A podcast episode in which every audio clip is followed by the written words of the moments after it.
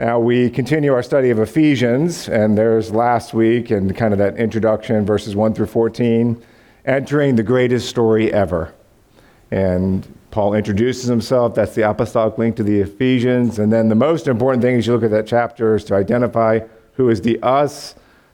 It's those who were the first to hope in Christ, that eyewitness generation who believed in him, that God chose, he predestined to enter history at that point. And they are partakers of all these promises. And then Paul says to the Ephesians, and you. And so we have to join that you. Is when you heard and you believed, you were sealed. You were brought into all of these kinds of promises. And that's from there, Paul launches into one of his prayers. And there's several of these incredibly beautiful prayers throughout the letter to the Ephesians, and this is the first of them and he really shows the desires of his heart. And, um, and I think through that challenges us to desire that same dream. Um, dreamers and difference makers. And the sad thing is, in our practical experience, they're almost never the same people. A lot of people are really good at saying, That's an awesome dream, that's an awesome vision but never really knuckle down and implement it and follow through. We lose our way. And some of that's different gifting, but some of that is just a summary of the human problem, okay? And we need to realize that the biggest dreamers need to be the biggest difference makers. And I'm not talking about being primarily results oriented, because as soon as you bring someone else to the equation, you can't guarantee the result. Um, and the apostles couldn't guarantee the results, but they were, short of Jesus himself, the biggest difference makers in the history of God's kingdom. And they had the loftiest vision or dream. And we need to be better at pulling those things together um, and not get discouraged and lose heart or, or lose the dream. And that gets into our motivations and what is really motivating us. I would submit to you today, and I don't want to be harsh because I think the, God is the God of eternal encouragement, which kind of makes the devil the stinker of eternal discouragement. Um, but if we get so discouraged that we break, did we really just break? Is that kind of the picture you get from the apostles? That, yeah, God called you to this. It's, you might break, in a bad way. Because a lot of people are getting so discouraged and they're just checking out and they don't have that courage and that tenacity and that follow through. That it's kind of the hallmark of the apostles because without that, no matter how lofty your dream, it will fail. Because as soon as your self control breaks, as soon as your courage breaks, encourage, discourage, the opposite of courage is not fear. Everybody has fear, it's dis courage meant. And so if we don't have kind of that fortitude and that kind of emotional tenacity, we'll wilt sooner or later. I don't think the devil is all that concerned when we speak our grandiose dreams. He has a long history of observing that very few of those come to fruition. I think when you have someone like Paul, who he just can't knock off stride for any length of time. That Paul is just so tenacious, so courageous, just stays on mission. Then you hear demons saying, Well, we know Jesus and we've heard of that guy. But who are you? Right? And that happened in Ephesus in Acts 19. So we want to be, yeah, we want to have the lofty dream, but we want to be difference makers. And then again, that comes back to our heart and our motivations. So we're going to be asking some questions today. What motivates you? What is a red flag in your spiritual journey? What needs to change to make you more fruitful? And we're going to look at all that by studying Paul's apostolic dream that he prays over the Ephesians, that he speaks into their life um, and challenges that. So for, for us to, and challenges them in that way. Um, so we want to review what God has done. And those are the resources that He gives you. That if you heard and you believed, so you're sitting here today, you've heard. Have you believed? and you've believed, then we need to remember what God has done because He's sealed you. He's given you an inheritance. In the coming ages, He will show it, but He's already given it. And He's so committed to that because God doesn't just have a great dream, He's tenacious, that He puts His own spirit on the line. So that if He doesn't bring you home, if you've heard and you've truly believed, He loses His own spirit. You find out how committed someone is when you raise the stakes. Well, if I do this, I might take a pay cut. God's like, well, I know that feels really scary for you. How about if I do this and I don't follow through, I lose myself? Because that's actually the game we're in. You could gain everything else but lose your soul, lose your true self. And God understands the stakes, and He entered into that. He invaded our history, and He puts His own spirit on the line. That's how committed He is. And that's supposed to motivate us. So, when you review what God has done, you must desire the apostolic dream. And that gets to our first question. And just take a couple minutes. What motivates you? Now, you could give the simple, correct Bible verse answer. we can do that. Um, but we're a Bible church. I think most of us have a pretty good sense of what that is. So when I say what motivates you, think about encouragement, motivation, what you know gets you moving besides that cup of coffee. That motivates you. Taking that one off the table. what motivates you? Rachel, then Marie. Truth. Trying to find out the truth. Marie.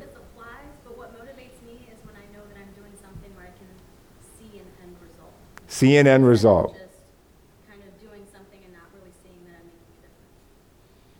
So people are hard then. but yes, we, you know, if we can see a result, that helps us stay motivated. And that's where the discouragement battle kicks in when it's hard to see results that we think ought to be happening. And we might even be right on one level. Maybe they do, ought to be happening, but then they don't. And that's, um, but when you can see it, it motivates you, it helps you go. Right? Randy? Being part of a team. Being part of a team. D.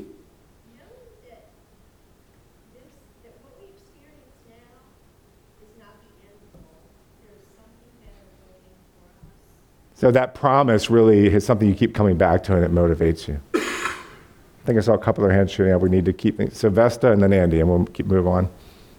Besides reward, um, that motivates me. Sometimes between a rock and a hard place, I mean, there's no other way to do it. Pushes me to go ahead, get motivated. Yeah. So once we actually get cornered, we get motivated. Um, yeah, the deadline thing, all that. Think about it how, how deadlines and feeling, feeling that pressure and that rock and hard place moment does motivate us. And you know, God often puts his people in this stressful situation to try to really get at what's driving them. Andy. Doing what you think God wants you to do keeps you motivated. Okay.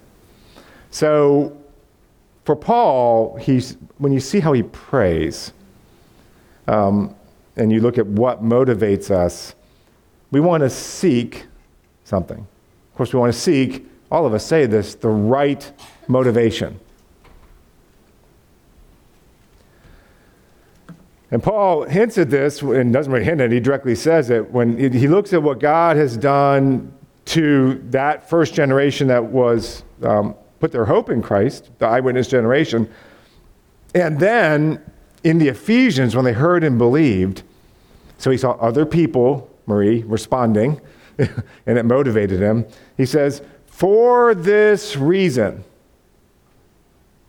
because I have heard of your faith in the Lord Jesus and your love for all the saints, I do not cease to give thanks for you, remembering you in my prayers.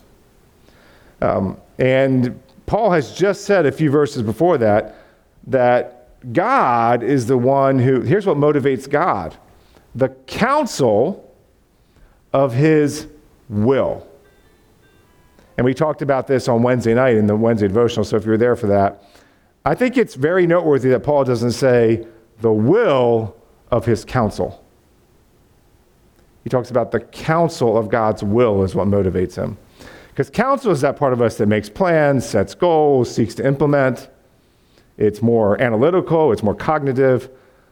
Will is what God delights in, it's his heart.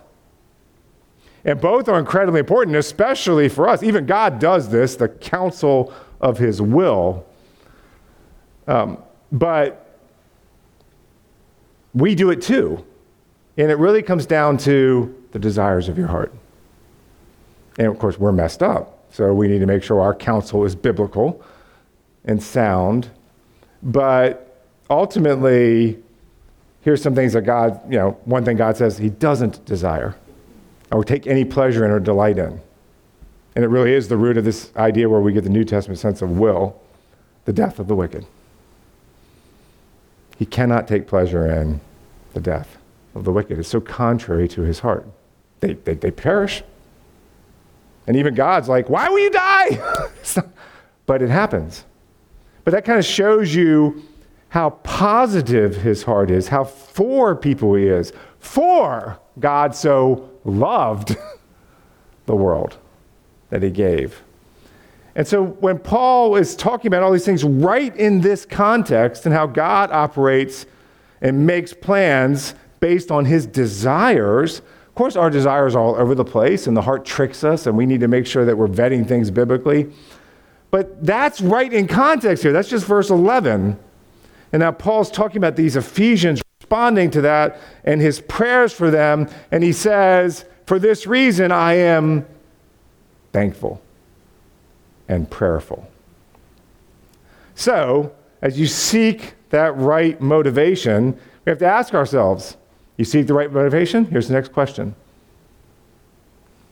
What is a red flag in your spiritual walk?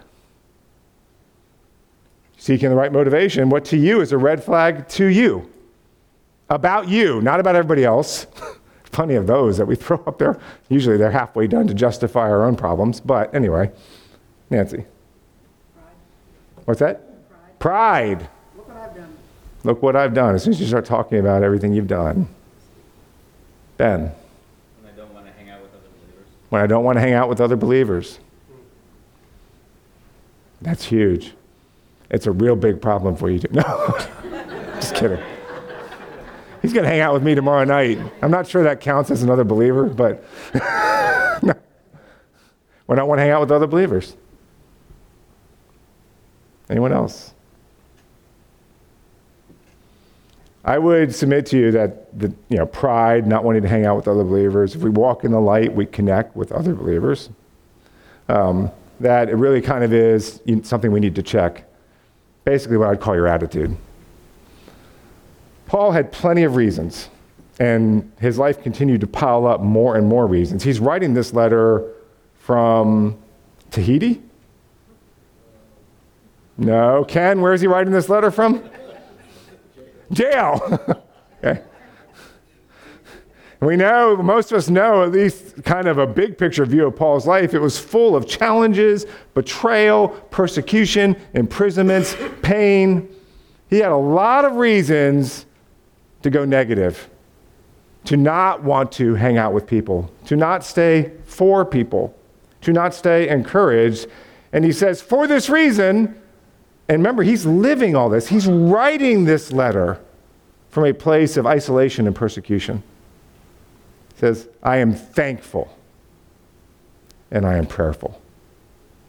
And when he says prayerful, you start to figure out what kinds of things, where his mind is going. See, attitude precedes truly spiritual effectiveness and intentionality just as grace precedes works. If we're trying to just put the works first and not really dealing with our attitude, this, I'm not saying don't do the work. God never says don't do good works. But as far as like making a difference for eternity, grace has to come in there. And grace has to really be the foundation. And it shows up in my attitude. If I'm starting to get an ungracious, unthankful, kind of down on people attitude, I mean, if that drove Christ, he doesn't come. And if he, even if he showed up by Gethsemane, he's out of here. he is so thankful and so for people, and especially the people of God. That's not an either or thing. It's like you have people, big circle, people of God, smaller subset in that circle. so he's just for both. But yes, especially the subset, hanging out with the people of God.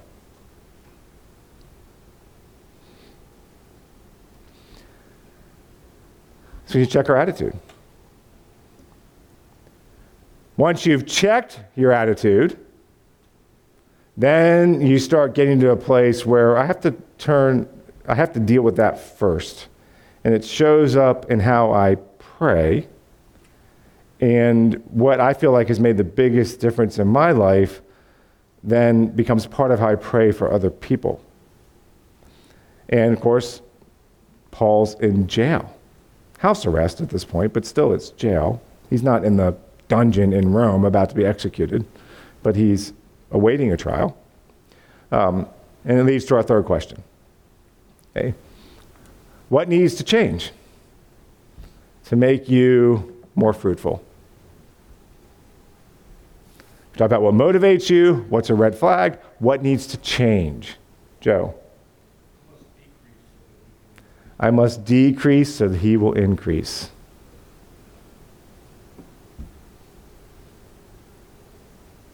Here's the, here's the paradox of that. It's so true, of course. I mean, John the Baptist said it. But that's actually how God ends up increasing your true self. he actually wants to glorify you. Right? Romans 8, 28 through 30. Right? He wants to glorify you. But there's a paradox to that is there's this kind of like false me that isn't really who God created me to be, that has to just be emptied and diminished. And, and after I get through that, there's this part of me that can be exalted. Robin. Kind of related to what my husband said. Um, I have to be um, watchful, mindful of how I spend my time. Hmm. What, because I can easily, when life seems overwhelming, we've talked about this before, retreat to inconsequential things very easily. hmm Um, and so then I'm not very fruitful, and I'm not really allowing God to work, Yeah. you know, looking for things that make life easier. In the long run, Mm-hmm.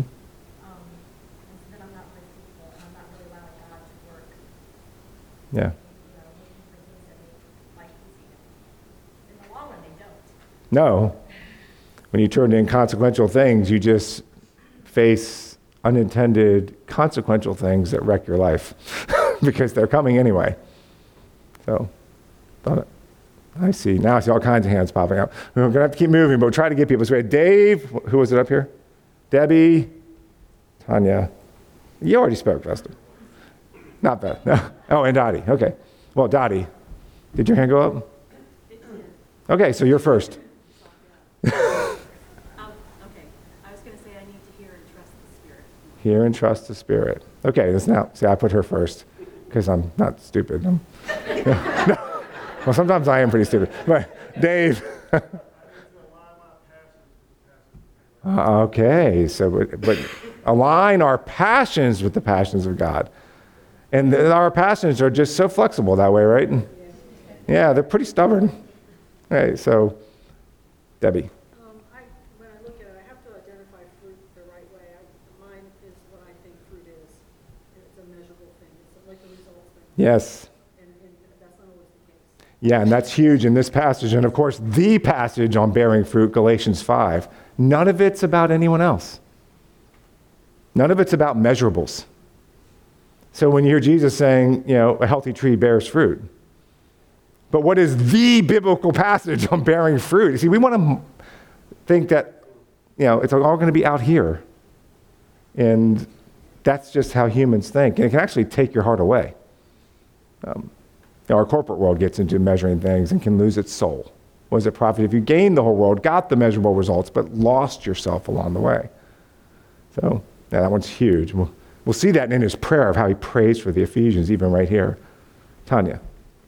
We need to believe, we need to believe that we are worthy of this calling. Yeah, he's made us worthy. And that's going to show up in Ephesians. Ephesians 4 walk worthy of the calling.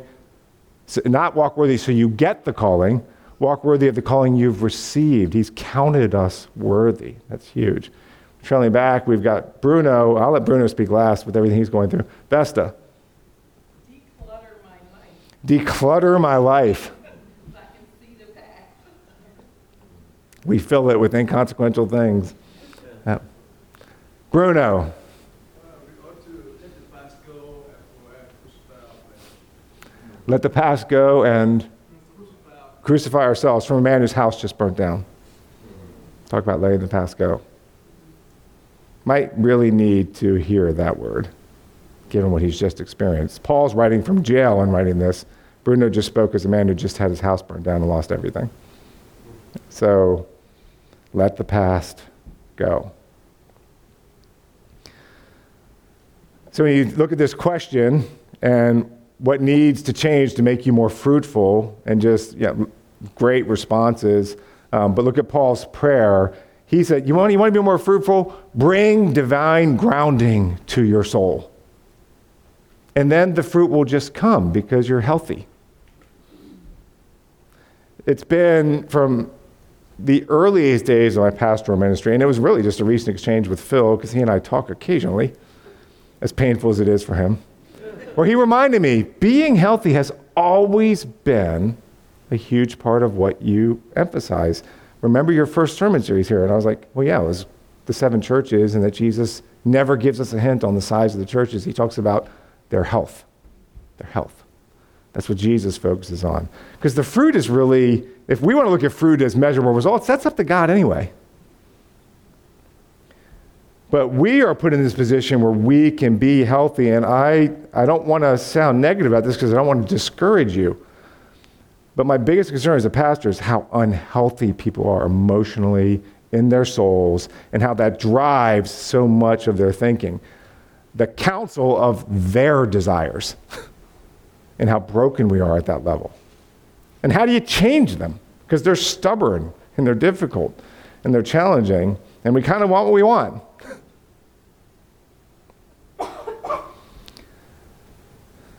But as Paul looks at the Ephesians coming into the faith, and remember their background, they're coming out of the occult and temple of Artemis and burning all these demonic materials and demonization and all this craziness going on. And Paul says, When I heard about your faith, I am thankful for you. I'm so for you, and it's so positive, and I pray for you.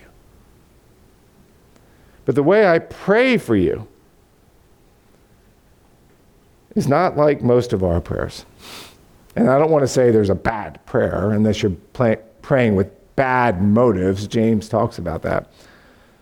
But I think that these kinds of prayers need to be a bigger part of our prayer life. These apostolic prayers, these apostolic dreams.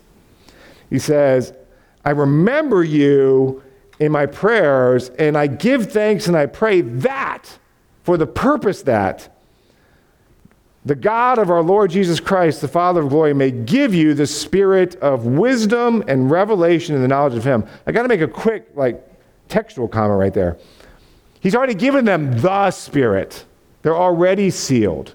It's really better understood. He's trying to give you a spirit. And because you have the Spirit, that's now possible for you. Your spirit is just the way you look at things and what motivates you. Your spirit is Joshua and Caleb looking at a set of data points and interpreting them one way, and everybody else interpreting them differently. And Joshua and Caleb had a different spirit. He's not praying that you would get the Spirit when He has just said you're already sealed with, this, with His Spirit that He put on you as a deposit. He's praying that now that you have that, this kind of thing, this Spirit, this fire, this passion, this breath would come would motivate you through certain tools. That your spirit would change. And it would be a spirit and then he just rattles off things. Wisdom revelation in the knowledge of him and that the eyes of your heart would be enlightened so that you may know experientially know sense feel for lack of a better word because he's talking about your heart being enlightened. The hope to which he has called you. The riches of his glorious inheritance. Didn't he just mention inheritance? That you have through the Spirit? In the saints, and the immeasurable greatness of his power toward us who believe. Wisdom, revelation of your knowledge of him. None of us figures this out, okay? He reveals it. And for that to really happen and connect with you, you know, what if somebody said, the greatest distance in the human soul is from here to here? But the way the Hebrew people talked about the heart was more here, your gut. And that's actually extremely insightful by the Hebrew people because within our intestinal tract, we basically have neurons. It's your second brain, and it's faster. So a lot of what we're doing up here is because something went off down here, and now we're like trying to protect ourselves. And, and Paul's like trying to say, you kind of need, for this to think right, this needs to be enlightened. That's your heart. We think about the organ and say, okay, here, which, get it, yeah, that's, that's fine. But he's really digging even deeper. Think about, try to be aware about how you process things.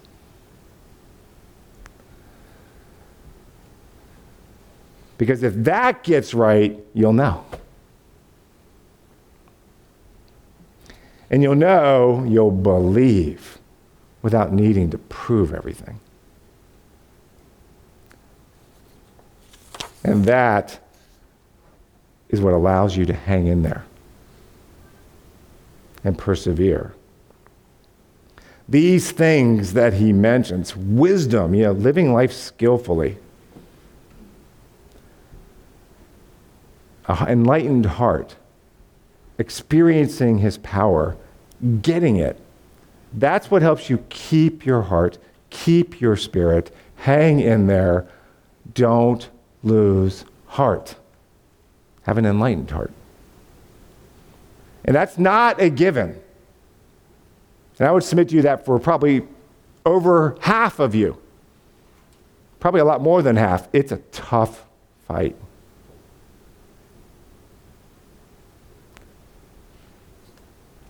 Paul's, because guess what? It is a tough fight. that's what he ends up in in chapter 6, because that's where the devil gets you. He takes your heart. He wants to keep your mind darkened, he'll mention that right in the next chapter. But he does that so he can take your heart.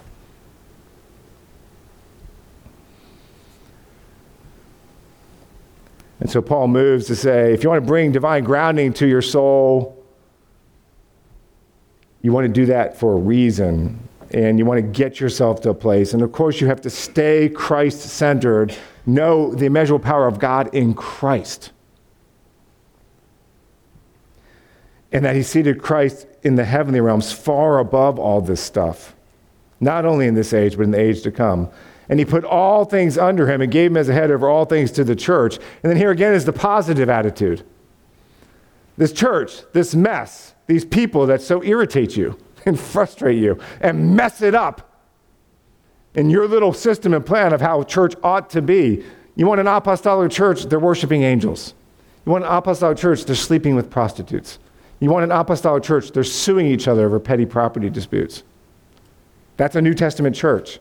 That doesn't make any of that okay. But see how we turn around and talk about, we want a New Testament church. I'm like, did you read the New Testament? People are messy. But the church is also the fullness of Christ who fills everything in every way. What's your attitude about this thing we call church? How dare you? The fullness of Him who fills everything in every way. Who are you really persecuting when you trash His bride? The church makes all kinds of huge mistakes because we're people and we're fallen. And that's not, that isn't how Paul is looking at it. He calls the church the fullness of Christ, who fills all in all. And he's not naive. While he's sitting in jail, some people in the church are blaming him for it. Read Philippians. They're preaching Christ, but they're, they're trashing Paul. And he's like, whatever, Christ is preached. So this is not a guy who's getting treated well by the church in all respects. Parts of the church are treating him well. And so, but he doesn't focus on that. It's about your attitude, your perspective, your eye. If your eye is single, your whole body will be full of light. If you're looking at things the right way. And when that happens, then you can seize the true high ground. And I'm not talking about, let me show that I'm right so I can win the argument. That's how we normally grab the high ground. Like we have any right to do that. I'm talking about how do we get above all these principalities and powers that are attacking us in our heart? Because that's what he mentions next week. and that's what we'll start talking about that you actually have a position far above that. But how do you operate from that place? And the paradox, when I say seize the high ground, is that seizing is sitting. it's not something, it's, it's, seizing is resting. Emptying leads to filling. Stopping is starting. Grace works and works better than work works. But we have to be operating from that place where we just sense we're passive and he's raised us up and seated us. And now we have this position from which we can act. That's the true high ground.